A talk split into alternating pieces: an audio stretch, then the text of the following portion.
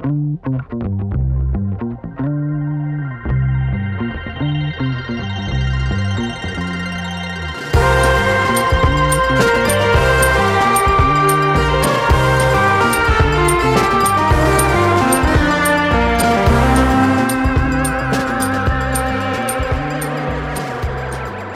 én Sajó Dávid vagyok, vendégem pedig Sallai Dénes, Szervusz Dénes. Szervusz. Az érdekelne egy picit, hogy, hogy akkor a, a te szüleid, azok hogy viszonyulnak ahhoz, hogy te gyakorlatilag egy ilyen, tehát az első számú görbetükkel most a magyar politikának a, a, a fiatal körében népszerű környűzerén. Hát először is ezt a megtisztelő titulost ezért visszautasítanám, hogy első számú volnék. Rátérve szüleimre pedig ők, ők, ők magával a tevékenységgel szemben elfogadóak, inkább az a része okoz nekik aggályt, hogy, hogy ez az exposure, amit jelent az egész, attól, attól nyilvánvalóan szülőként féltenek egy kicsit, de, de ezt a döntést is elfogadják, hogy, hogy ezt fölvállalom. Ez a, ez a fajta figyelem, ami rád irányul, amitől a szüleid is féltenek, ez, ez miben nyilvánult meg az elmúlt két évben? Az első dal után két éve jelent meg. Nagyjából igen. Aha. sőt, tánkereken. Aha. 18 decembere volt? 18 Aha, december aha. eleje. Na azóta ez a, a Dénes, az- azért fura, hogy Dénes létnek mondani, mert mivel ez a keresztneved, és ezért egy kicsit így összemosodott a kettő, de hogy hogyan hatott rád az, hogy, hogy, hogy ilyen szintű figyelem került egy alapvetően mondom poénnak induló projektre? Egy nyilván meglepetésszerű volt az a, az a hype, amit tudott generálni az első hónapok során. Hogy hogyan hatott rám, ez, ez, ennek a megélése, ez folyamatosan változik, meg folyamatosan igyekszem integrálni az élményeket, amik érnek ennek a kapcsán. De hát, tehát, hogy, hogy, hogy különös, roppant különös. Ez elején értemszerűen kisebb sokként ért, és, és nem is tudtam egyből adaptálódni a helyzethez. De, de, de szép lassan az ember tudja ezeket integrálni és, és alakítani a világról alkotott képét ennek a mentén, hogy megpróbálni kicsit talán, nehéz, ezt- nehéz ezt jól megfogalmazni, de hogy, de hogy ezeket az élményeket olyan módon feldolgozni, hogy azok így a, a alapvető emberi kapcsolódásait ne befolyásolják, meg ne, ne torzuljon a képe, amit addig alkotott más dolgokról, ugyanakkor az új információkat meg megfelelő helyre raktározza el. Ez egy nagyon diplomatikus válasz arra, hogy igazából élvezed, de annyira nem, nem nincs hatással az életedre. Jól sejtem, hogy igazából ez, ez, ezt lehet mondani, hogy, hogy attól még, hogy te egy bizonyos körökben egy ilyen felkapott előadónak számítasz, azért ez Magyarországon még nem jelenti azt, hogy neked muszáj maszkot húzni a fejedre és bujkálnod az emberek elől? Hát ez, ez, ez baromi változó, hogy hol mennyire ismerik fel az ember, legalábbis az én esetemben. Nyilván vannak helyek, ahol, ahol uh, nagyobb eséllyel történik ilyesmi, vannak helyek, ahol jóval kisebb. Azért, azért uh, tehát, hogy nyilván szűkül az ember privát szférája, különösen egy ilyen hétvégi éjszakai buszon. Tehát részben ezért kezdtem el uh, intenzívebben kerékpárt használni. Volt olyan, hogy éjszakai buszon valaki felismert téged, és oda ment fárasztani a dolgaival? Hát alapesetben, hogyha valaki oda jön beszélgetni, én szívesen beszélgetek, de az éjszakai ez pont annak a helyszíne, ahol, ahol, ahol azért előfordul olyan, hogy, hogy, hogy részegebb társaság érkezik, és akkor, hogyha az ember éppen kellemesen a saját világában a kis muzsikáját hallgatja, akkor, akkor az kizökkentő tud lenni, de, de ez leginkább az éjszakai járatokra vonatkozik. Mi volt a legfurább hely, ahonnan kaptál visszacsatolást? Hogy mi volt az a legfurább közösség, vagy, vagy akár a rokoni szál, vagy, vagy a régi ismerős, akiről, akiről kiderült, hogy, hogy nem csak eljutott hozzá ez a fajta dénes, hanem még esetleg tetszett is neki.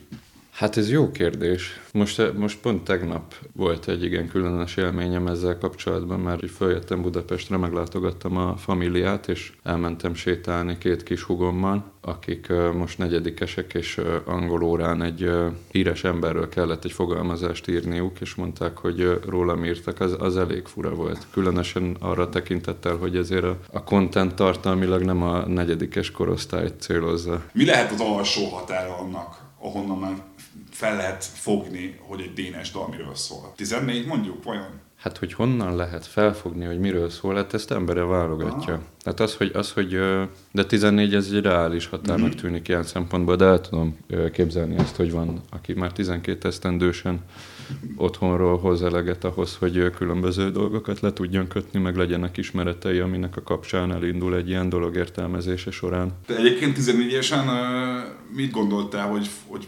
színpadon fogsz állni, miközben emberek általánosából zászlót lengetnek a közönségbe, és azt üvöltözik, hogy hajrá Fidesz. Nem, ez egészen az első koncertig nem fordult meg a fejemben. Aha. Jó, hogy fel az első koncertet, mert ezt talán már egy másik podcastben elmondtam, de megismételném most is, hogy én nekem volt szerencsém Dénest elkapni az egyik első korai fellépésén, méghozzá Krúbi kikeltetős bulia volt a Toldiba, ahol a, a, én, én drága feleségemmel álltunk, hogy megnéztük a, a, a bulit, és akkor láttuk azt, hogy ez a Krúbi ez egy nagyon tehetséges gyerek, de egyszer csak felment a színpadra egy, egy nevetbántásnak egy, egy langalita srác, hosszú szőke hajjal, csillogó szemekkel, de nagyon feltűnően, én, azt éreztem akkor, mint hogyha konkrétan random egy haverját felhívtam volna a színpadra a klubi, aki soha nem állt színpadon, soha nem reppelt, sőt, valószínűleg még repet sem olyan hallgatott, és valami egészen botladozó flowval, egészen szürreális látvány volt, hogy te hogy költ oda mellé a színpadra. De az is megvan még, hogy beszéljük a, a villővel, hogy,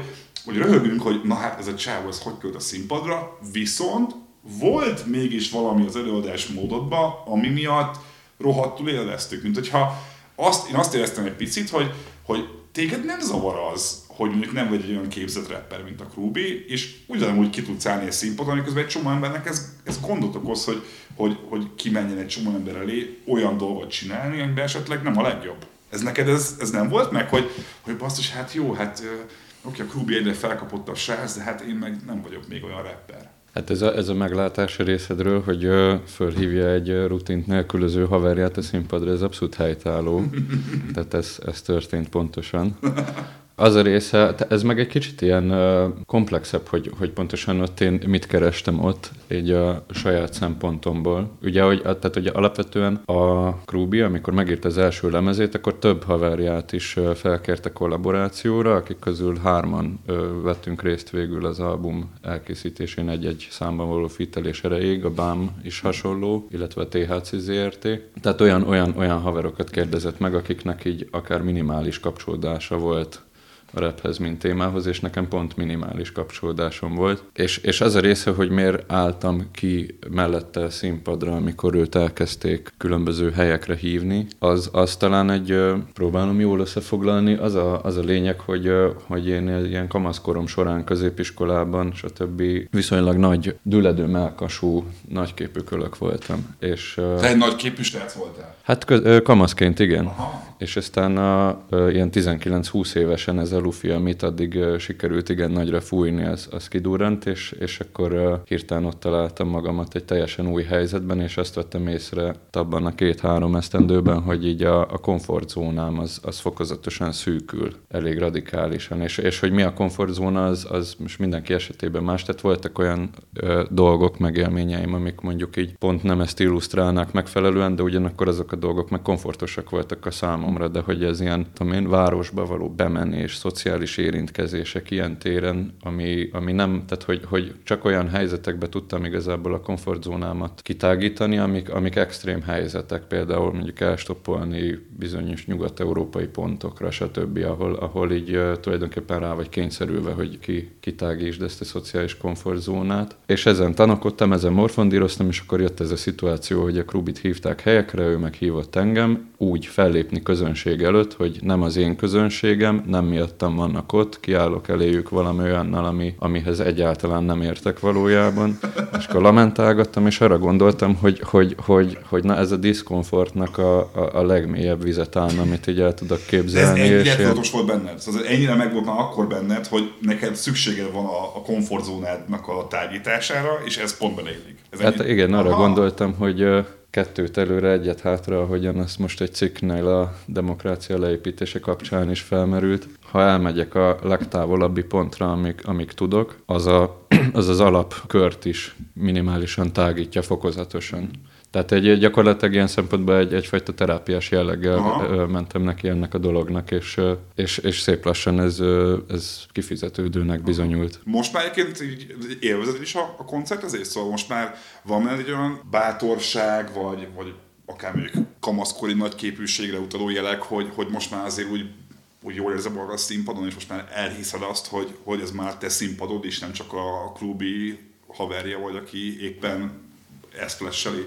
Hát a kamaszkori attitűdömet nem látom visszaköszönni élmény szinten, ugyanakkor tehát élvezni elkezdtem egy bizonyos pont után. A, a bánkítós fellépés volt a legelső, amit úgy elejétől a végéig teljesen élveztem, ami előtt vagy után találkoztunk első alkalommal. Igen, igen, igen, emlékszem arra újra. Hát ez egy, ez egy fantasztikus buli volt, fantasztikus közönséggel, és, és én magam is addig voltam pont annyi szóló fellépésen túl, hogy, hogy meglegyen az a komfortérzetem, ami, ami kell ahhoz, hogy, hogy jól tudjam érezni magamat a színpadon. És az volt az első ilyen saját megélés szempontjából átütő erejű koncertélmény, ami, ami után így feloldódott a dolog. Nem volt benned olyan érzés soha koncerten, hogy hú, ez most már kezd egy kicsit túl sok lenni, vagy ez kezd átfordulni abba, amit már pont el akarok kerülni? Gondolok itt arra, hogy, hogy egy, lehet, hogy hülye példa, mondjuk a, ki nem áll fel a nélküledre, mikor szól a nélküled. Ugye az ember azt gondolná, hogy hát miért kéne felállni egy nélküledre, hiszen nem egy himnusz, de közben egy magyar embereknek fontos dal.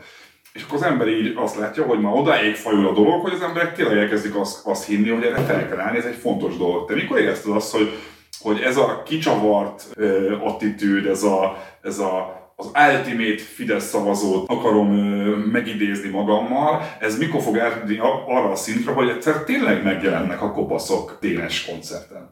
Hát ez leginkább az első koncertem előtt ö, volt aggály, hogy, ö, hogy vajon megtörténik-e az, hogy az egész koncert egy ilyen Waldorfos, gyerk, Waldorfos gyerkőcök és kopaszok összecsapásává válik el, ami tehát ez Elég egyértelmű harc lett volna, hogy ki nyer. Igen, igen a kimenetele az, az szintén lezajlott a fejemben, és nem voltak kérdések ezt illetően, de, de nem igazán tapasztaltam olyasmit, hogy, hogy, hogy ez, ez egy realitásá vált volna bárha, sőt a magját sem igazán. Uh-huh. Nem volt még olyan, hogy, hogy valaki úgy ment oda hozzá, de kell fotózkodni, autogramot kérni, és többi, hogy hogy azért ott egy picit úgy érezted volna, hogy áh, neked nem biztos, hogy leesett a poén. Szerintem egyetlen egy ilyen alkalom volt, hogy, hogy ami, ami, ami ilyen volt. Tehát, hogy, hogy jellemzően nem fordul elő ilyesmi. Olvastam interjúkban egyébként, hogy az egész dénes imidzset azt uh, Mr. Basta poszta ki belőle, mert láttad a 4 nek a Rap Háború című, Igen. egyébként tényleg fantasztikus uh, ilyen dokusorozatát, és akkor te írtál egy uh, óbudai favellákról szóló beefet gyakorlatilag. Budakeszi, Budakeszi. Így van, így van. És hogy, hogy ebből, ebből nőtte ki magát a Dénes. De mikor jutott el arra a szintre, hogy ezt, ezt, ezt a akár egyszerűnek is tűnhető poént, az olyan szinten kibonst, hogy kihozzá egy EP-t, kihozzá több számot, videóklippeket, hogy elkezdje ebből ténylegesen egy ilyen imidzset létrehozni. Mert hogy, mert hogy egyébként sokszor az szokott lenni az ilyeneknél, hogy valaki csinál valami nagyon vicces dolgot, elkezdi ismételni, ismételgetni, és elfárad, nem működik, nem röhögnek rajta, miközben nálam most a Csúlyónak a klipje az megint olyan volt, hogy én ugyanúgy röhögtem rajta, mint két évvel ezelőtt a, a turulnál. Hát ez kronológikusan úgy néz ki, hogy tehát nem, nem hallgattam egyetlen rappet, mielőtt a 444 rap háborúját megnéztem, és akkor annak a nyomán viccből írtam egy ilyen nyögvenyelős műremeket gettóban az úr címmel, és ott azon a ponton nem, nem igazán gondoltam rá, hogy ez, ez, ez valaha bármilyen következménnyel fog járni az életem szempontjából. A Dénes név egyébként onnan van, hogy, hogy, tehát, hogy az, az egy kifejezetten ilyen trash albáni név szerintem maga a Dénes. Tényleg? Nem tudtam egyébként, a NAS ez egy 888-as cikkből derült ki számomra, hogy a szemtelen beszédet jelenti az amerikai slangben a cikk szerzője tudomása szerint, és, és hogy tulajdonképpen ilyen formán D szemtelen beszéd a, a nevem. Ez, oh. ez akkor nem volt tudatos. ez nekem teljesen kimaradt egyébként. Nekem is egészen addig a pontig, amíg ezt le, el nem olvastam. Tehát visszatérve a, a dologra, hogy, hogy akkor, akkor ezt egyáltalán gondoltam volna, és amikor a Krúbi uh, felkért rá, hogy, hogy kollaboráljak a készülő lemezén, akkor ugye az amiatt a szám miatt történt. Uh, ezt, ezt, erre utaltam a minimális kapcsolódással beszélgetés egy korábbi pontján, és És akkor megírtuk a smukkot, amivel aztán az említett okok, tehát amikor ő elkezdett koncertezni, akkor az említett okokból én, én elkísértem őt helyszínek többségére, és akkor ott ezt előadtuk, és az, hogy ez hogyan vált hosszabb távon többé az én részemről, az meg egyszerűen annyi, hogy, hogy hogy egy idő után elkezdtek jönni a pozitív visszacsatolások a közönség részéről, és, és én meg úgy voltam vele, hogy miért is ne vágnék bele, mert volt egy, egy ötlet a fejemben, vagy hát akkoriban ugye iszonyatosan tele volt minden a, a, a Brüsszel ellenes propagandával. Hát 18-ban jött ki az első kliped, az Igen. ugye a, a, a legutóbbi választásnak az éve igazából, szóval akkor az egész év gyakorlatilag erről szólt. Hát igen, már a 18-as választásokat is, aztán azt követően az EP választást nagyjából erre a témára húzták fel. És tekintve, hogy minden tele volt ezzel, így aztán a fejem is, meg rengeteg más ember feje is, és, és akkor, akkor született egy ilyen gondolat bennem, hogy sok esetben a kommunikáció olyannyira, olyannyira reduktív és tűrhő, amit bizonyos gangsterepekben is tapasztalhatunk, és hogy a kettőnek lehet egy ilyen kellemes kohéziója, ami a V4 Crew-nak a koncepciója volt, és az volt az első szám, ami így eszembe jutott, hogy ezt, ezt akár egyedül szívesen megcsinálnám, és a többi az meg ebből a koncepcióból mm. bontakozott ki. Annyira, annyira lenyűgöz, hogy te röhögés nélkül vagy képes egyébként még a V4 Crew, meg a, ezeket a, nekem mindig ez a nehéz egy picit, amikor a tezenérdről beszélt másokkal, hogy, hogy miközben egyébként tele van olyan réteggel, ami igenis nagyon komoly és nagyon erős társadalomkritikával, aktuál politikai kritikával, és, és, és tényleg olyan pontok benne, amik, amik oké, hogy banálisak, meg akár tűrhőek, de ha igazán a rétegek alá nézed, akkor egy csomó számodban látszik az, hogy te nem egy ilyen panelrepper vagy, aki üvöltözik a híradónak, hogy, hogy fasság, fasság, fasság, hanem látszik az, hogy te így ténylegesen utána nézel, ténylegesen olvasod erről. Viszont amit meg nem értek, hogy ténylegesen te nem hallgattál repzenét egyáltalán a 444-es rap háború videóig. Hát ez halál túlzás lenne állítani. De ahhoz, hogy otthon a gangstát csak hallgattál? Ö, nem, nem, nem. A nevét ezt természetesen ismertem különböző focis elemzésekből. Bokas Junior-os mezben. Ah, igen, igen, igen, igen. Tehát, hogy, hogy ezt, ezt, ezt, ezt nem állítom, hogy, hogy nem ö, ismertem repzenéket. Mert, Hallgattál? Hogy nem hallgattam. Az volt, hogy az ismerni, meg a hallgatni az más? Igen, igen. Hát még, sőt, mint hogy még hallgatni, tehát, hogy ilyen, ilyen nyolcadikos korom derekáig popzenét ö, ö, jobbára így hallgattam, és, és, és annak ugye része volt akkoriban például Kanye Westnek az akkori híresebb számai, vagy Eminem, és akkor ezeket, ezeket ö, én ezt a 6-7 számot egy-egy előadótól én is ismertem, meg hallgattam. De hogy amikor elkezdett a saját zenei ízlésem fejlődni, akkor kifejlődni pontosabban nem fejlődés. Na mindegy, szóval, hogy, hogy akkor, akkor ezek szépen lassan elmaradoztak, és nem, nem hallgattam Hát belgák, bocsánat, Aha. belgák. Na ez, mert, igen. igen, mert hogy veled kapcsolatban egyszerűen nyilván az van, hogy, hogy, hogy minden interjúban elmondod, vagy minden interjúban el is kérdeznek, de tényleg az van, hogy nagyon nehéz elvonatkoztatni attól, hogy te gyakorlatilag a te munkásságod az a, a belgának a Magyar Nemzeti Hip Hop című számának egy ilyen, egy ilyen végtelen kibontása, egy ilyen, mint hogyha valaki, mint mondjuk egy Marvel filmben valamelyik karakter kap egy külön sorozatot kb.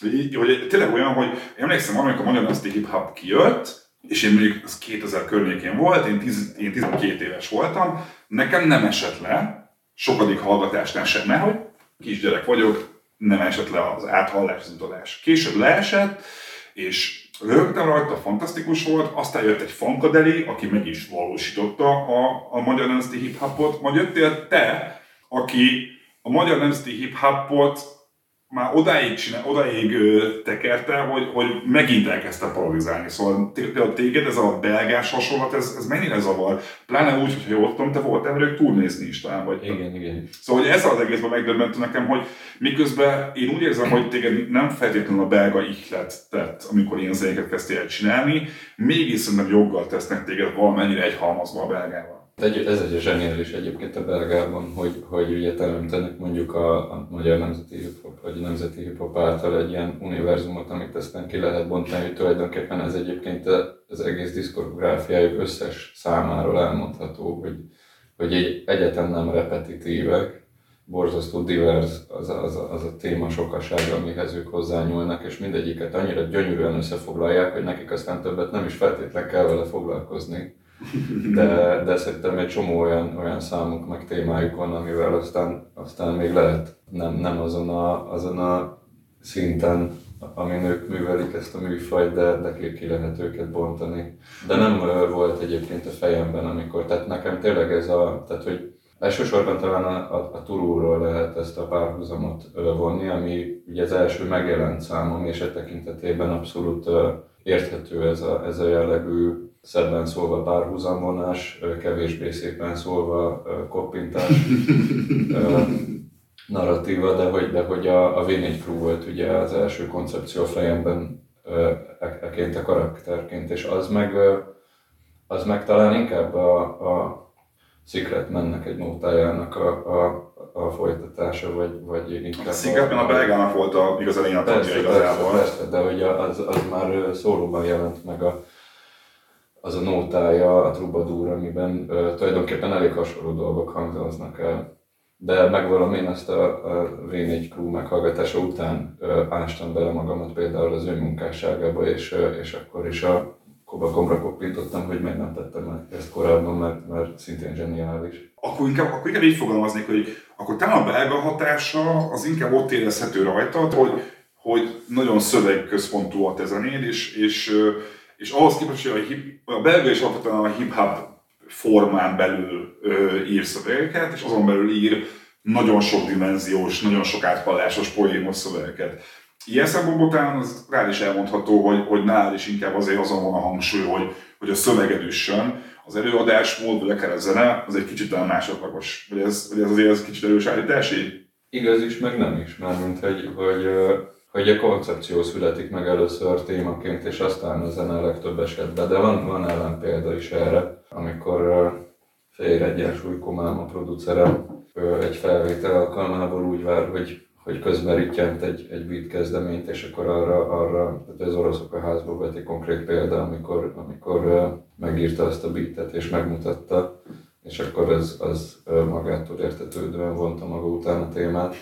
De hogy, de hogy, hogy ezért szerintem sok esetben a tehát hogy például a V4 Crew esetében, ha már ennyit diskuráltam erről a dologról, ott, ott a, a beatnek a, az a sötét hangulatvilága, meg, meg, meg tavó sötétsége, az, az ott szerintem egy ilyen korrekt kohéziót alkot a szöveggel, tehát ott, ott azon is van azért mm-hmm. bőven hangsúly.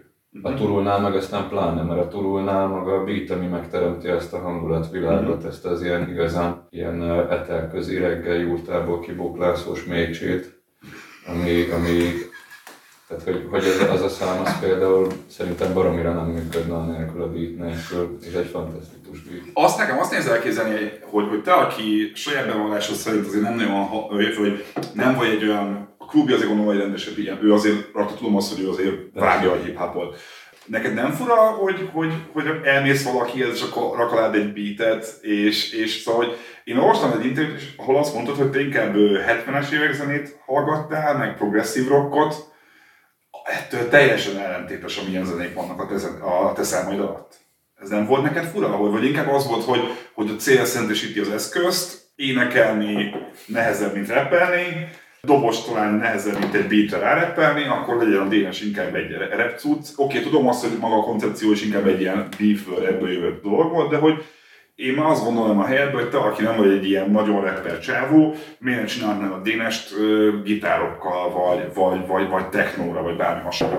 Hát ez, ez az egész ö, olyan szempontból az én irányításomon kívül alakult így, hogy, ö, hogy ugye volt viccből a gettóban az úr, aminek a nyomán a Krubi mellé szegődtem a smukkereig, és, és, és akkor ott már így kialakult egy ilyen metodika, hogy, hogy trap, rap, és akkor ezen a vonalon mentem tovább, és meg hát ugye a, a V4 Crew koncepciója is ezt kívánta meg. Tehát, hogy azt, azt lehetett volna náci pánkot is csinálni, de hogy... De hogy ha nem is náci pánkot, de mondjuk egy punk zenére tudnád nyomni ugyanígy? Szerinted? Most pont csináltam egy, egy ilyen punk nótát az egyik nap, aminek a címe az lesz, azt hiszem, hogy Könyörgés Wellingtoni Szent Jacindához. Az emigrációról szól és három akkordos, nem egy komplex zeneiségű, de, de de komoly tempójú szám. Igen, tehát hogy zeneileg, tehát a punk felé sem annyira húz a szívem, de, de közelebb állt mindig is hozzá, mint mondjuk a, a, a rap.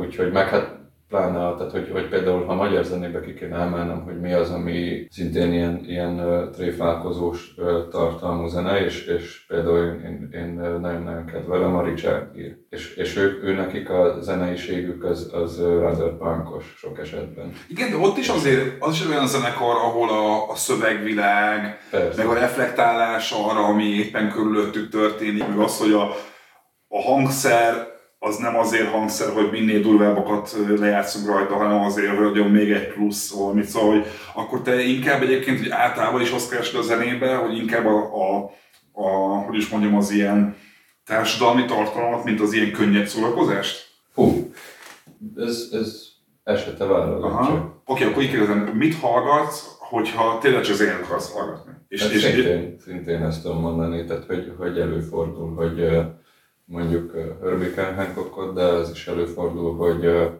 hogy Richard írt, vagy tudósokat. Szóval, hogy, hogy, hogy, hogy sok mindent. Tehát ez, ez nagyon-nagyon hangulat, meg szituáció függő. Tehát reggel az zuhányzásnál többnyire a jó ezepestet szoktam hallgatni, délutáni lamentáláshoz meg Herbie Hancockot. Szóval, hogy ez, ez két kiragadott példa, de Aha. hogy ezt próbálja illusztrálni, hogy, hogy van egy ilyen szélesebb skálája hmm. ennek. És hogyan képzeli, hogyan képzeli az ember azt, hogy te egy dalt összeraksz? Mert oké, okay, hogy egy átlag rapper esetében ez ül otthon, megírja a, a szöveget, mert éppen fel van húzva azon, hogy a csaja elhagyta, vagy éppen azért, hogy, hogy éppen két csaja van, vagy azért, mert de jól néz ki a csaja a szomszéd utcán, vagy valami. Aztán keres hozzá egy beatet, vagy ő maga megírja, felmondja, és utána még meg, master és és kész te neked először az alapot mutatják meg, és ahhoz hozzáérsz egy szöveget, vagy egyszerűen a Herbie Hancockos lamentálásos délutáni időszakodban, ahogy én úgy képzelem, hogy te szísz valamilyen magyar hosszú pipá, pipázgatsz otthon egy gyurtába kávé, és akkor egyszer csak így megvilágosodsz, hogy hallgatod a, a rádiót, ahol bemondják azt, hogy Soros György nem tudom, megevett egy csecsemőt, és akkor így azt mondod, ah, erről lehetne egy fantasztikus dalt írni, hogy, hogy soros a kannibál. Szóval ezt így kell képzelni inkább? Vagy, vagy, van, vagy van ennek is egy ilyen nagyon profi, stúdiós háttere, és egyébként egy nagyon szigorú alkotó ember vagy? E, ez utóbbi abszolút nem mondanám. Tehát jellemzően úgy történik, hogy valamilyen szituációban eszembe jut egy ötlet, és, és akkor ahhoz csinálunk egy beatet, és, és amint megvan a beat, elkezdem írni a szöveget. Tehát ez, ez jellemzően a metódus. De, Akkor de... először a koncepció van, meg hogy milyen témát fogsz feldolgozni, és hogyan, és akkor utána jön a zene meg a szöveg. Igen, jellemzően, de ugye az oroszok a házban esetében pedig a beat volt meg először, aztán a koncepció, aztán a szöveg.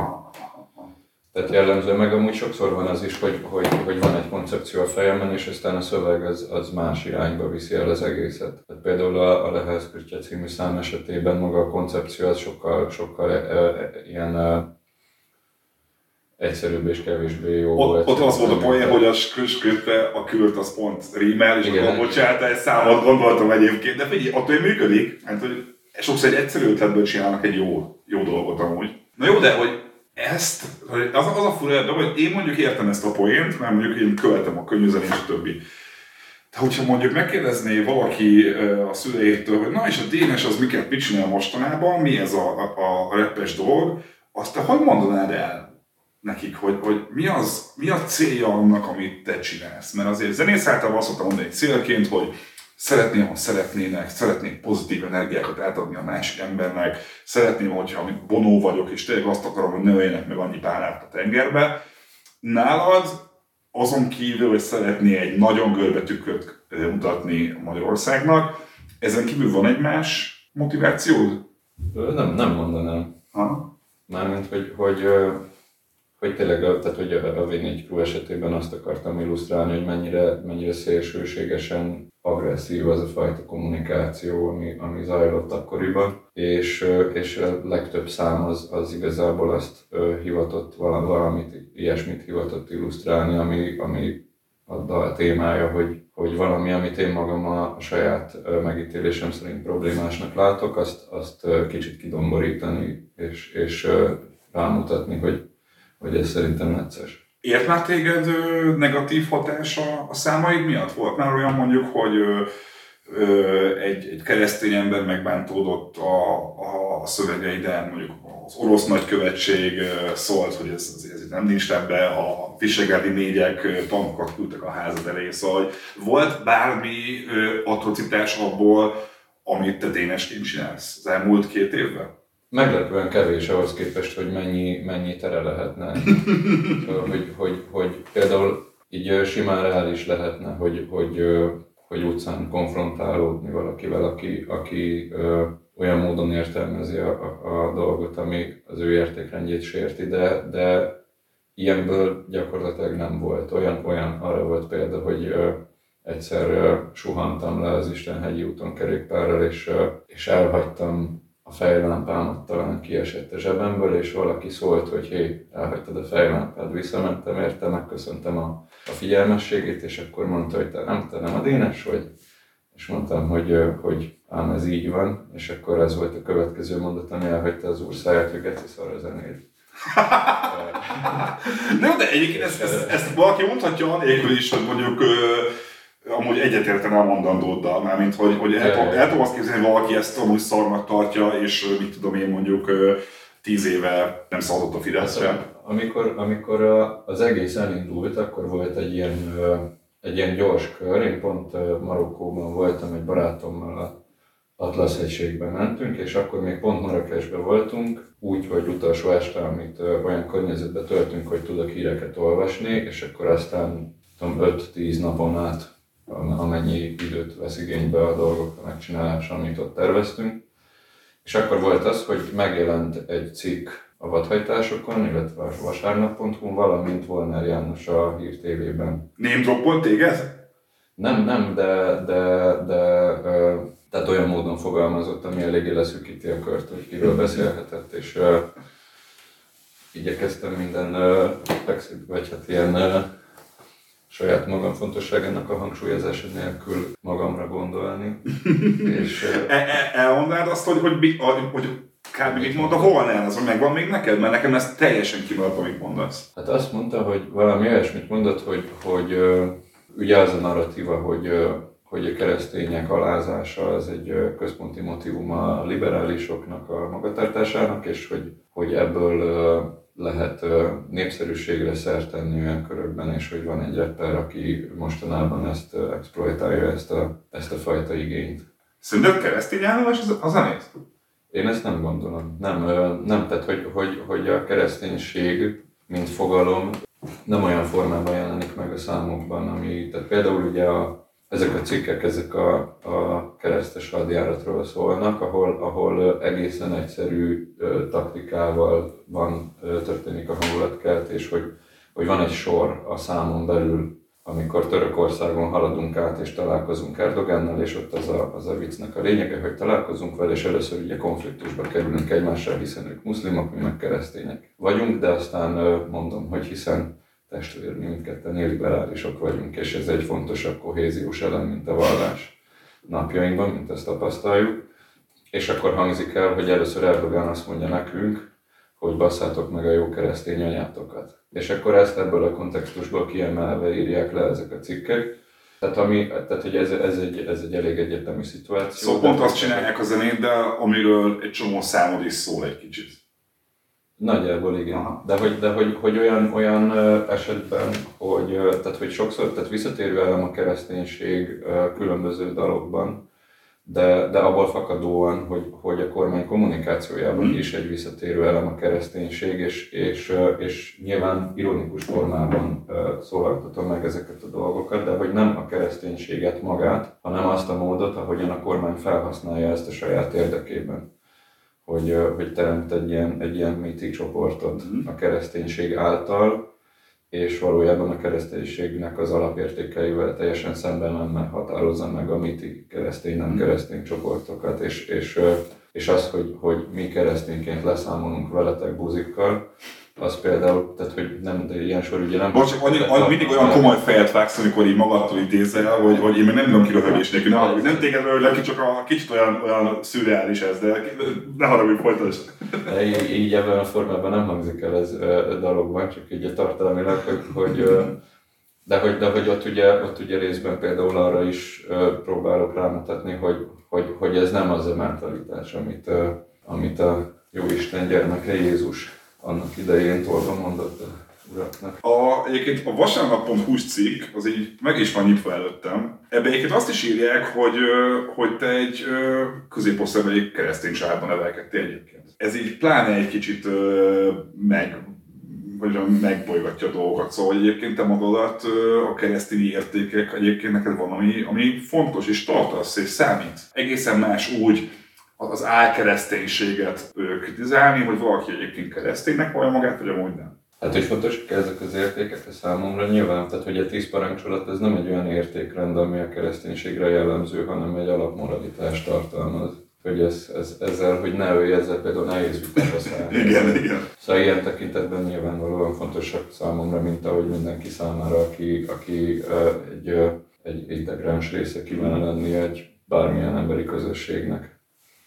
Nem, de ugyanabban a cikkben azt is írják egyébként, hogy szó szerint fogom felolvasni, Őszintén megvalva, számunkra első Blikra Dénes azokhoz a rapper előadókhoz hasonlít, akik megrekedtek a tinédzserkor traumáiban, ezen problémáikat a világon akarják levezetni. Idehaza eddig kevés ilyen rapper volt, Amerikában viszont lassan Dunát, vagy inkább Mississippi-t lehet rekeszteni a depresszív, agresszív, világgyűlölő dalszöveket éneklő tinédzser, fiatal 20-as éveibe járó rapperekkel, és Lil, és a, drog, a drogtudatolásban elmondott Lil Peephez, illetve az utcán lelőtt XXS Tentacionhoz hasonlítanak téged. Ez, ezt, amikor ezt olvastad, röhögtél, vagy volt egy ilyen egy ilyen gyom, gyomorgörcsöd egy picit, vagy egy, ilyen szorongós dolog, vagy mit reagált, amikor ezt Hát úgy gondoltam, hogy maga az az eszköz, hogy, hogy ebbe, ebbe a, a dologba próbálják belehúzni a koncepciót, az az, az ő szempontjukból egy, egy olyan szempontból érthető dolog, hogy,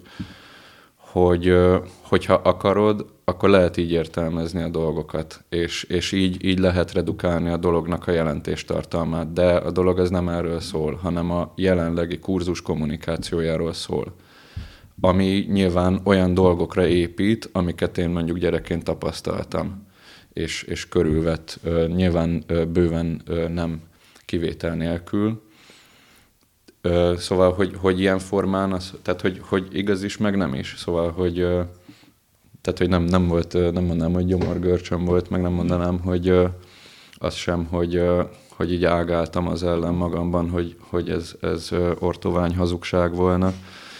Hogy nyilván valahol számomra is ez egy, ez egy, egy, egyfajta reagálás ezekre a múltbeli élményekre, hogy ezeket ilyen formában ezekről beszélek, meg, meg meg de, de hogy tehát traumatikusnak bőven nem mondanám ezeket a dolgokat, inkább bizarr. A, ezeket a múltbeli élményeket hozott fel. Mire gondolsz itt a múltbeli élményeknél?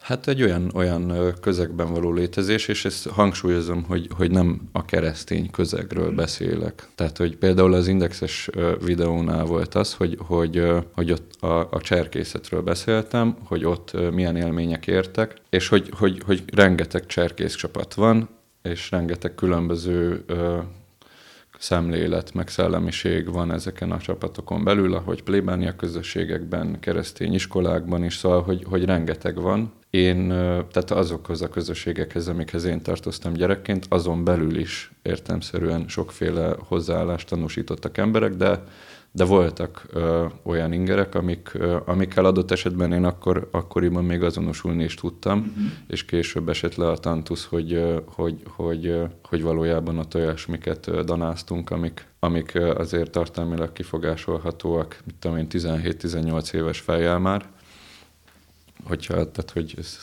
és és akkor ott voltak szélsőségesebb élmények, meg voltak nem szélsőséges élmények. Tehát, hogy, hogy ki lehetne domborítani, és azt lehetne mondani, hogy mindenki homofób és náci, de ez bőven nem ö, írja le a helyzetet, de voltak olyan élmények, meg olyan, olyan ö, helyzetek, amikor, amikor most a náci kifejezés az szerintem pont nem szerencsés, de hogy ö, Tehát, hogy, hogy, hogy mondjuk etnikumokkal szemben kirekesztő, vagy, vagy, vagy, vagy identitásokkal szemben kirekesztő, és, és ezek a dolgok, ezek nyilván számomra is aztán életem során egy később fontossá váló témák lettek, hiszen kiskamaszként így a közösséggel együtt mozogtam ezekben a dolgokban, és aztán később, ahogy alakult ki a saját nézetrendszerem ezekkel kapcsolatban, alakult ez át a, a saját megítélésem. És hogy, hogy mik voltak pontosan ilyen élmények, de hát igen, erre mondtam, hogy ki lehet domborítani szélsőséges példával, mint ahogy ki lehetett, mint ahogy ahogy a DK közleményben kiadta, hogy na ilyen az összes Fideszes most a Szájernek a kapcsán. Uh, nyilván nem ilyen összes, az összes Fideszes, mint ahogy nyilván nem olyan az összes ellenzéki képviselő, meg uh, aktor sem, mint a kispesti polgi. Igen. Szóval, hogy, hogy de, de hogy ezek a szélsőséges példák, ezek például most, most volt egy nagyon érdekes info a számomra, beszélgettem egy olyan lányjal, aki szintén én ugyanabban az általános iskolába járt, és akkor van a, a hittanórának az a, az a szekciója, azt hiszem hetedikben, de már nem emlékszem pontosan, amikor fiú-lány hittanra bomlik a csoport, és a, tehát hogy a, a, a szexuális etikettről uh-huh illetve értékekről van szó ezeken a hittanórákon, és akkor a, a lány állítása szerint a hitoktató asszony szájából egy olyan mondat hangzott el, hogy a jó keresztény homofób. Ami azért elég erős, és, és az Ószövetség felét olvastam, az új szövetséget teljesen elolvastam, ezzel nem találkoztam. Találkoztam olyan, tehát hogy, hogy valóban, tehát hogy, hogy a Biblia is egy olyan dolog egyébként, amit millióféleképpen lehet magyarázni, és a Korán is. Tehát hogy, hogy, tehát, hogy például a rabszolgatartást is azzal, az volt a narratíva, hogy, hogy Noé amikor az ő gyermeke, három gyermeke volt, és az egyikük fekete volt, és ő egyszer rányított a sátorba, ez le van írva a Bibliában, hogy rányított a sátorban Noéra, aki részegelmezítlen feküdt a, padlón, a földön, és, és meglátta, hogy kicsi a hímtagja, és kinevette. És akkor Noé ezután el, elkergette őt, és azt mondta, hogy eztán ti másként fogtok élni. És akkor a rabszolgakereskedést is ezzel a bibliai képpel, sztorival legitimálták a katolikus spanyolok a 17. században. Szóval, hogy, hogy és aztán Jézus kimondja, hogy Isten színe előtt mindenki egyenlő. Szóval, hogy, hogy, hogy elég sokféleképpen lehet ezeket a dolgokat interpretálni, kiki tetszése szerint. Azért hát ne, nehéz dolga lenne egy, egy ilyen, egy ilyen Bede Zsolt kategóriás arcnak, ha leülne vele vitatkozni, mert azt látszik, hogy te, te azért felkészülsz abból, amit, amit csinálsz. Szóval, hogy, hogy épp ezt mondtam neked az elején is a műsorban, hogy mi a különbség közted meg egy rapper között? A rapper az kiabál a, a tévének, hogy hazudik, hazudik, hazudik. Még te azért most ebből is látszik, hogy ha jól sejtem, akkor olvasod az Ószövetséget, Új Szövetséget, a Koránt is olvastad ezek szerint, ahogy most így... Hát belolvasgattam, azt Ez az érdeklődés, de ez, ez, ez honnan van? Mert hogy, hogy azt tudom, hogy, hogy nagyon követed az újságokat, képbe vagy politikailag, tudom, hogy szociológiát tanulsz az eltén, nem tudom, hogy Igen, elvégezted le már azóta. Nem, nem. Hogy, hogy te így egyébként mi akarsz lenni az életben, mert, mert, hogy, mert, hogy, mert hogy így látszik, hogy olyan tudás van benned, meg egy olyan érzékenység, ami, ami pont nem egy ilyen popzenei karriert vetítene maga elé. Hát ez, ez valóban nem fordult meg a fejemben, hogy, hogy muzsikus ember legyek, bár, bár, bár zenehallgatóként lelkes embernek vallom magamat. Hát most jelen pillanatban erre nem tudnék egy határozott választ adni. Volt bennem egy, egy jó ideig egy, egy, egyfajta küldetés tudat egy témát illetően, hogy, tehát, hogy Magyarországon belül a, a gazdaságilag izoláltabb régiókkal szerettem volna olyan módon foglalkozni, kamaszként így járogattam le különböző helyekre önkénteskedni. Mint például miket csináltál? Hát jellemzően cigányfalvakba, tehát többségében cigányfalvakba mentünk le, és hát tevékenységek egy egész színes sorát végeztük ott. Volt nem többféle közeggel ilyen helyeken, voltam keresztény egyházzal is, metodista egyház szervezésén belül is, és voltam ilyen településen, tehát hogy kifejezetten sok minden. De nekem alapvetően ott a koncepcióm az, az e- eleinte csak annyi volt, hogy megismerjem ezt a világot, mm-hmm. és, és, és beszélgessek emberekkel, és lássam, hogy, hogy mi zajlik, és, és megpróbálhassam megérteni, hogy, hogy pontosan mik az okai annak, hogy ezek a, ezek a régiók ilyen formában léteznek napjainkban, aminek nyilván rengeteg különböző oka van, amit így nem is feltett, hogy van, amit ott tud az ember megérteni, van, amit történelemkönyvekből, és talán a teljes megértése az egész szituációnak még nem igazán sikerült senkinek.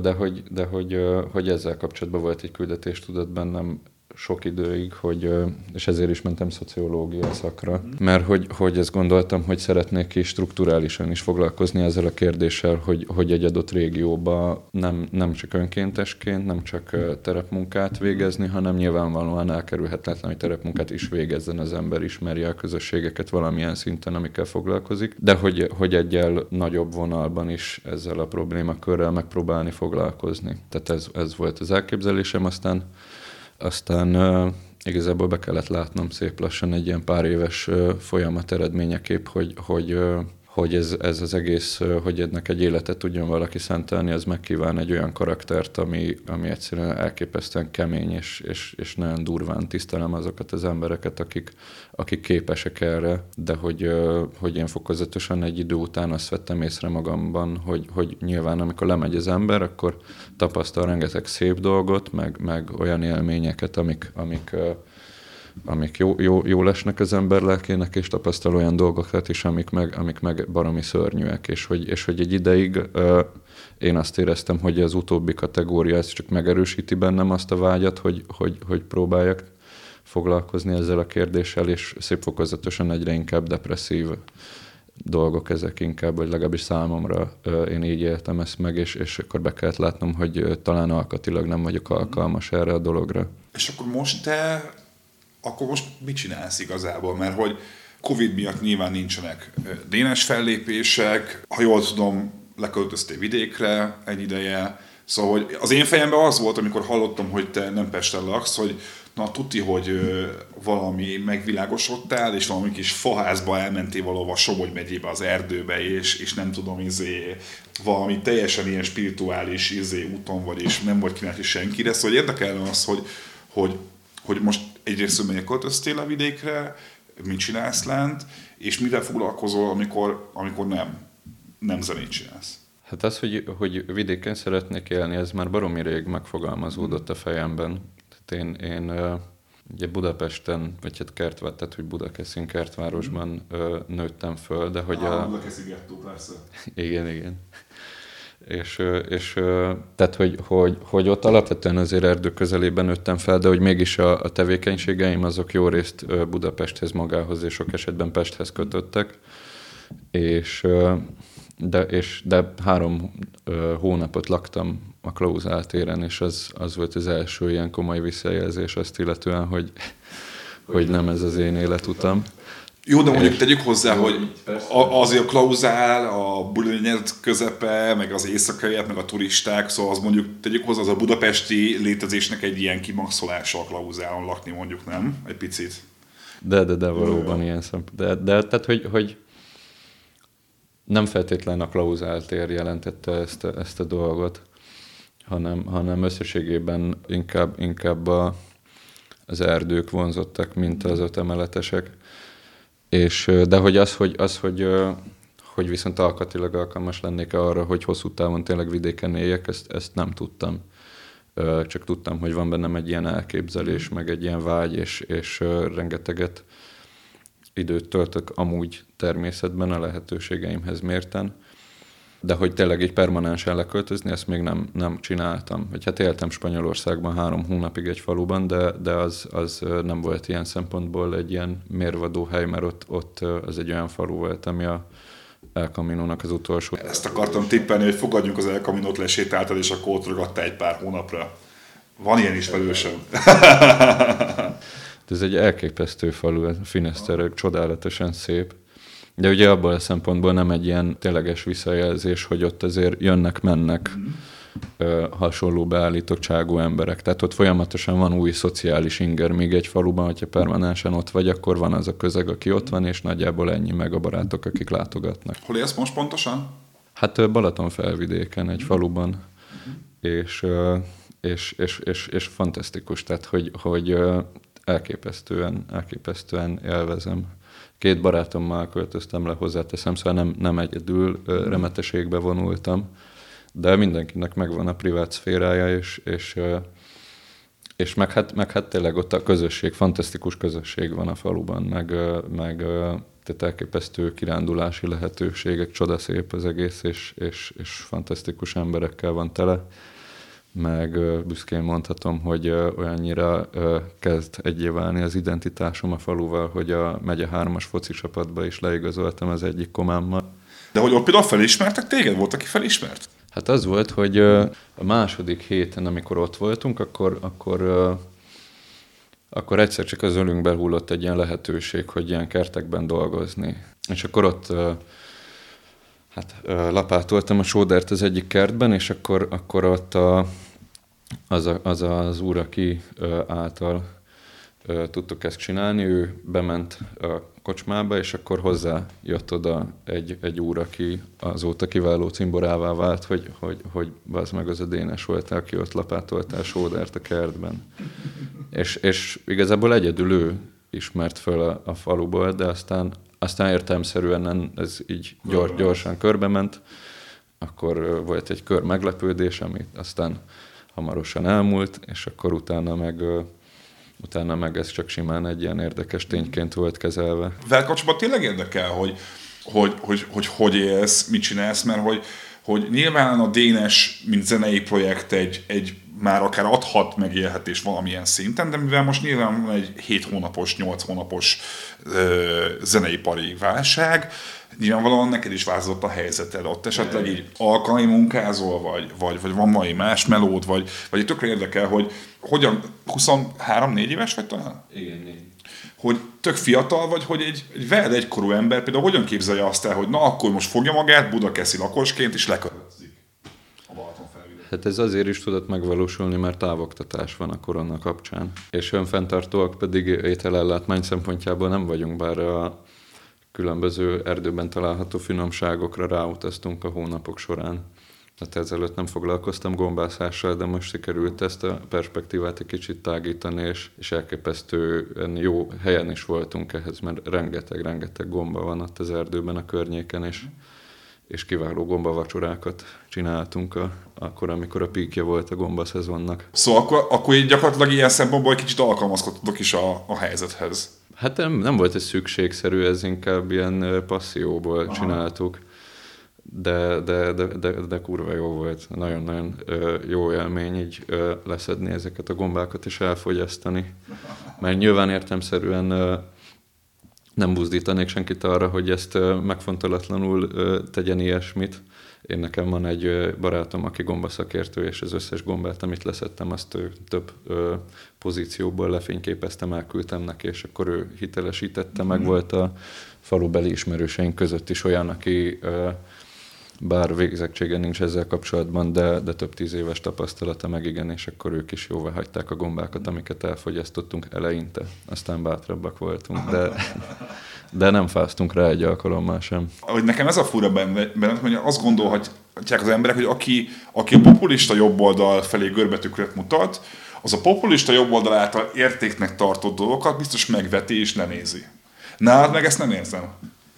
Pont ez a, ez a, ez a dolog, hogy, tehát hogy, hogy rengeteg olyan például ismerek olyan keresztényeket is, és nyilván rengeteg példa van erre, hogy, hogy olyanok, akik, akik, akik úgy élik meg, hogy azokat az értékeket, amiket ők képviselnek, más jelentéstartalmal ruházza fel a kormánykommunikáció, és tulajdonképpen megfosztja őket attól, hogy úgy élhessék meg a saját keresztény identitásukat, hogy, hogy, hogy a másik oldalról, mivel azonosítja a másik oldal egy része a kereszténységet azzal, ahogyan a Fidesz felruházza ezt különböző narratívákkal. Ez, ez, ez szerintem az egyik főben járó bűn, amit elkövet egy ilyen, egy ilyen narratíva, hogy, hogy, hogy például, tehát hogy tehát ez szerintem a dolognak a lényege is valahol, hogy, hogy, hogy az identitáspolitikát olyan módon ö, irányítják, hogy két szélsőséges pólusra ö, szűkítik le azt, hogy, hogy mit, hogyan élhet meg az ember, és, és hogy, ö, és tulajdonképpen el, ezáltal így elveszik azt a lehetőséget, hogy valaki úgy tűzön ki mondjuk október 23-án egy zászlót a, a házára, hogy, hogy, hogy lenácizzák. Holott ez az abszolút nem azt jelenti, és a hazaszeretetnek is szerintem van egy olyan, olyan része nekem ezzel kapcsolatban, Kányádi Sándornak a Vannak vidékek című verse, egy, egy, egy nagyon szép ö, motivum megvan a például Kollárnak az Iszom a bor című dala, hogy, hogy lehet erre úgy tekinteni, hogy úgy kötődsz egy-egy tájhoz, egy-egy, közösséghez erősen, hogy, hogy, hogy, hogy nem azok szerint, a nézetek szerint, ahogyan az, az központilag hangsúlyozva van. És, és ez, ez lenne szerintem baromi fontos, hogy, hogy, hogy ezt megpróbálni érzékeltetni, hogy, hogy nem kell ahhoz tudom, sorost sátánnak tartanod, hogy szeresd a hazádat. És független attól, hogy sátán el vagy sem. De hogy, de hogy, tehát, hogy jobb példával, hogy, hogy, hogy nem kell a melegek ellen határozottan állást foglalni ahhoz, hogy te szerethess az erdőbe bandukolni, és azt mondd, hogy Magyarország baromi szép. Szóval, hogy, hogy, hogy ezt megpróbálni egy kicsit, kicsit hangsúlyozni, és én a munkámmal, vagy munkámmal, nótákkal egyáltalán nem ez, ebbe az irányba viszem ezt a diskurzust, de, de azt gondolom, hogy ez egy olyan kommunikációs koordinátorrendszert teremt, ami, ami baromi kényelmes, és olyannyira erősen működik, hogy a, a, a mai ellenzék is ö, bele van gyakorlatilag kényszerítve ebbe, ebbe a ebbe a koordinátorrendszerbe is, tehát hogy rengeteg példa van erre, például a, ami szerintem kurva erős, ez a külhoni magyarságnak a, a megítélése, hogy akiknek nincsen primer infójuk arról, hogy, hogy mondjuk adott helyeken milyen emberek élnek, hogyan gondolkoznak, egymáshoz képest hogyan gondolkoznak, stb. Ez kap két narratívát a kezébe. Az egyik, hogy ők az igazi hősök, akik küzdenek a, a, az identitásuk megőrzéséért, és, és ők, ők az igazi magyarok, és akkor van a másik, amikor meg a Bérszavazók Erdélyből. Bérszavazók Erdélyből. Kolozsváron van a DK-nak egy iszonyú videója, ami, ahol így le van picselve a hangjuk, az embereknek le van torzítva az arcuk, és akkor körbe mennek, és kire szavazol, és akkor Fideszre. És, és, és bor, tehát hogy, hogy ez a két szélsőséges narratíva létezik, és tehát hogy van, vannak azok, akik, akik simán ezt a játékot játszák, hogy akkor a, a, a populizmus ellen populizmusát folytatják, de vannak, akik, akik meg nem, ebbe próbálnak mondjuk részt venni, azoknak meg nem is igazán jut el az a fajta kommunikáció, mert annyira uralja ez a két pólus a, a, ezt a kommunikációs teret, hogy nem igazán fér meg egy ilyen narratíva, és szerintem az lenne baromi fontos, hogy megpróbálni ezt a két szélső pólust megfosztani a, a, a mindenhatóságától, és illusztrálni azt, hogy ez között a két pólus között kurva sok minden van. Hogy, hogy, hogy külhoni magyarok közt is van rengeteg különböző gondolkodású ember. Van, aki tényleg azt gondolja, hogy kettős állampolgárságot adott a Fidesz innentől kezdve, bármi történjék is a Fideszre fogok voksolni, és vannak olyan emberek, akik meg borzasztóan nem ezt gondolják, és van a kettő között iszonyú széles skála. Volt-e már például olyan, hogy, hogy megkeresett egy párt, hogy lépj fel egy pártrendezvényen? Mert egyébként mondjuk jó, a két farkú kutyapártnál evidens lenne, hogy elhívnak téged fellépni, de tegyük fel, mondjuk valami ellenzéki párt hívna, hogy Dénesgyire fellépni, elmenni arra? Konkrétan fellépéssel eddig valóban csak a két farkú részéről kerestek. De ez meg pont a kanabiszos rendezvény kapcsán volt, ahol meg arra hivatkozva utasítottam vissza a, a dolgot, hogy, hogy ez, egy, ez egy olyan komplex kérdéskör, ami, amihez én igazából nagyon laikusként értek, és ezért nem akarok egyik másik oldalon mhm. határozott állást foglalni azzal, hogy elmegyek mondjuk egy dekriminalizációt ösztönző rendezvényre, vagy egy, vagy egy 15 esztendős elzárást ösztökélő rendezvényre. Szóval, hogy, hogy de, de konkrétan ilyen ajánlattal, hogy, hogy adott rendezvényeken lépjek föl, nem, nem igazán. Menni egyébként, mondjuk, mondjuk a DK hívna? Hogyne, természetesen. Tényleg? Nem, nem. Nem, nem. nem, aha. Nem, nem, nem, nem, nem, én azt gondolom, hogy ez az egész pozíció, amit fölvettem, ez akkor működik, hogyha, hogyha nem coming out bármelyik pár színébe hozzáteszem, nem is lenne önazonos. Mit lesz előbb? Egy rendes nagy lemezed, vagy diplomát? Jó kérdés. Jó kérdés. Nem, nem annyira gondolkozom nagy lemez formátumban. Diploma formátumban inkább. Ö, tehát, hogy mondjam, tehát szerintem diplomám lesz előbb, mint nagy lemezem. Vagy hát attól függ, mit tekint az ember nagy lemez. Hát mondjuk egy, egy 12 számos albumot. Akkor diploma. Diploma? Diploma inkább? Kényelmesebb neked egyébként? Dénasként hozzáteszem. Tehát, hogy mármint, hogy dénasként ö, kétlem, hogy lenne nagy lemezem. Nem, nem, mert nem haladok annyira, annyira koncepciózusan, meg annyira ö, effektíven ezekkel a dolgokkal, hogy így egyszer csak hirtelen összeálljon 12 dal, és ez egy ilyen egységet képviseljen, akár egy konceptlemez formájában. Szóval, hogy, hogy ezért, ezért ez a forma, formátum, hogy így potyognak olykor-olykor, amikor uh, alkalom van rá, akkor tehát ez, ez, ez, ez jobban működik. De a kis lemez az, az, tehát az, az még lesz. Szóval akkor azt még azért úgy érzed, hogy még van a D2.NES projektben annyi, hogy te még mondjuk így ilyen három havonta, még évekig kihozzál valami, valamit, amíg nem tudom, kormányváltás után már vége lesz a projektnek. Tegyük fel, ö, milyen az ellenzék. Nem tudom erre mennyi a valódi esély, de tegyük fel, hogy ez fog történni.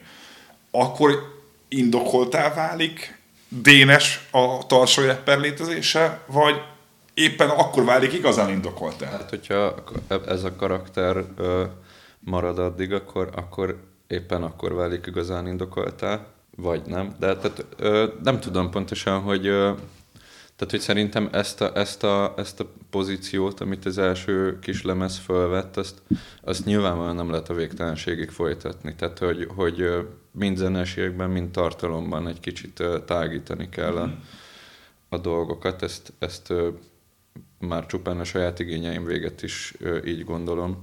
És, és aztán az, hogy mondjuk 22-ben mi történik, és ennek a kapcsán ezzel mi történik, az meg azt fogja meghatározni részben, hogy addig hova tudott ez fejlődni, vagy stagnálni, vagy visszafejlődni. Mm. Szóval, hogy erre most így jelen pillanatban nem tudnék választ adni. Mm. De, de nem tudom, nem tudom. És akkor azt mondjuk azt, hogy ha tegyük fel, ott maradsz vidéken hosszú ideig, azt el tudod képzelni, hogy én, én őszinte leszek veled, én tökön látom benned az, hogy te egy ilyen olyan figurának tűnsz, aki egyszer csak így fogja magát, és azon kapja magát, hogy egy kis tességi képviselő, polgármesterszerűség, szóval, hogy annyira érdekel téged a politika és valamilyen egy ilyen szociális érzékenység, hogy, hogy el tudom azt képzelni, hogy, hogy te ezt más milyen módon akar hasznosítani a jövőben. Ez nincs meg benne, nincs ilyen vágyad, hogy egy kicsit egy ilyen közbeszéd alakító erőd legyen, ami már nem csak egy poém miatt közbeszéd alakító, hanem azért is, amiket mondjuk te gondolsz, vagy te tanultál a világról? Hát ez az egyik, egyik ilyen számomra komolyabb aspektusa volt annak, hogy, hogy, hogy mit gondoltam arról, amikor, vagy hogy hogyan éltem meg azt, hogy hirtelen jött egy ilyen recognition, hogy, hogy ez, ez hogy, hogy van egy bizonyos számú ember, aki meghallgatja a számaimat, és azon belül bizonyos számú ember, aki olyan módon hallgatja meg, hogy szimpatizál is vele, az jelente ilyen szempontból felelősséget ezzel lamentáltam baromi sok ideig, hogy jelente felelősséget, ha igen, akkor, akkor milyen formában kell ezt a felelősséget magamra vállalnom, amennyiben magamra vállalom, mert ez egy borzasztó bonyolult kérdés. De, de, de te, tehát, hogy, hogy tervezem valamennyire, valam, de nem, nem ilyen megyei képviselő, vagy tehát, hogy vagy önkormányzati képviselő, vagy országgyűlési képviselő, ezek nyilván nem olyan dolgok, amikben, amikben gondolkozom, vagy akár mondjuk reális lenne, hanem, hanem más, más jellegű dolgokban gondolkozom ilyen téren, meg, tehát hogy, hogy, hogy tényleg ez egy, ez egy borzasztó bonyolult dolog, amiből kezd körvonalazódni valami, de hogy ezt mindenképpen szeretném elkerülni, hogy mondjuk én gondolok bizonyos dolgokról valamit, és megpróbálni azt hangsúlyozni és, és, és lenyomni valamilyen formában bárkinek a torkán, hanem, hanem inkább pontosan ezek az imént felhozott téma, az identitáspolitika, hogy, hogy, hogy nem valamit tovább redukálni egy-egy gondolatra, hanem, hanem kicsit kibontani és kitágítani, hogy érzékeltetni, hogy, hogy, hogy van ennél több is, és több mindenből lehet választani, több mindenről lehet ö, gondolkodni. Tehát ilyen, ilyen, ilyen téren ö, tervezek ezzel a kérdéssel foglalkozni, és van is kibontakozó koncepció, de, de amíg, ö, amíg ez nincsen, nem ölt igazán testet, addig, ö, addig, addig nem is nagyon tudok róla mm-hmm. egyebet mondani. Jó, Dénes, nagyon szépen köszönöm. Remélem nem, nem voltam fárasztó, meg nem volt fárasztó, és így jól érezted magad. Ha jól esetem, akkor lesznek még új zenék hamarosan. Lehet, hogy már akkor, mikor ez az adás megjelenik. Nem tudom, a jövő évben turnék, vagy bármibe van-e tervezve egyáltalán, hogy a Covid miatt. Hát nézd, én bízom a legjobb. Aha, jó, meglátjuk mi lesz. Még senki nem tud semmit Egy igazából. klasszikus szebb jövőt mondással illetném ezt a témát. Ez, na, ez egy szuper zárószó, én is akkor szebb jövőt kívánnék az összes hallgatóknak. Iratkozzatok fel Spotify-on, adjatok rá 5 csillagot iTunes-on, hogyha tetszett. Hallgassátok Dénes zenét, mert egyébként tényleg, ha még nem hallottátok, akkor ezek után szerintem muszáj lesz. Én pedig Sajódáig voltam, és nagyon szépen köszönöm a figyelmet. Hamarosan jövünk egy újabb vendéggel. Sziasztok! És külön szeretném megköszönni a Lenovo-nak, a Samsungnak és a Sennheisernek, mert nélkülük ez az adás nem jöhetett volna létre. Sziasztok!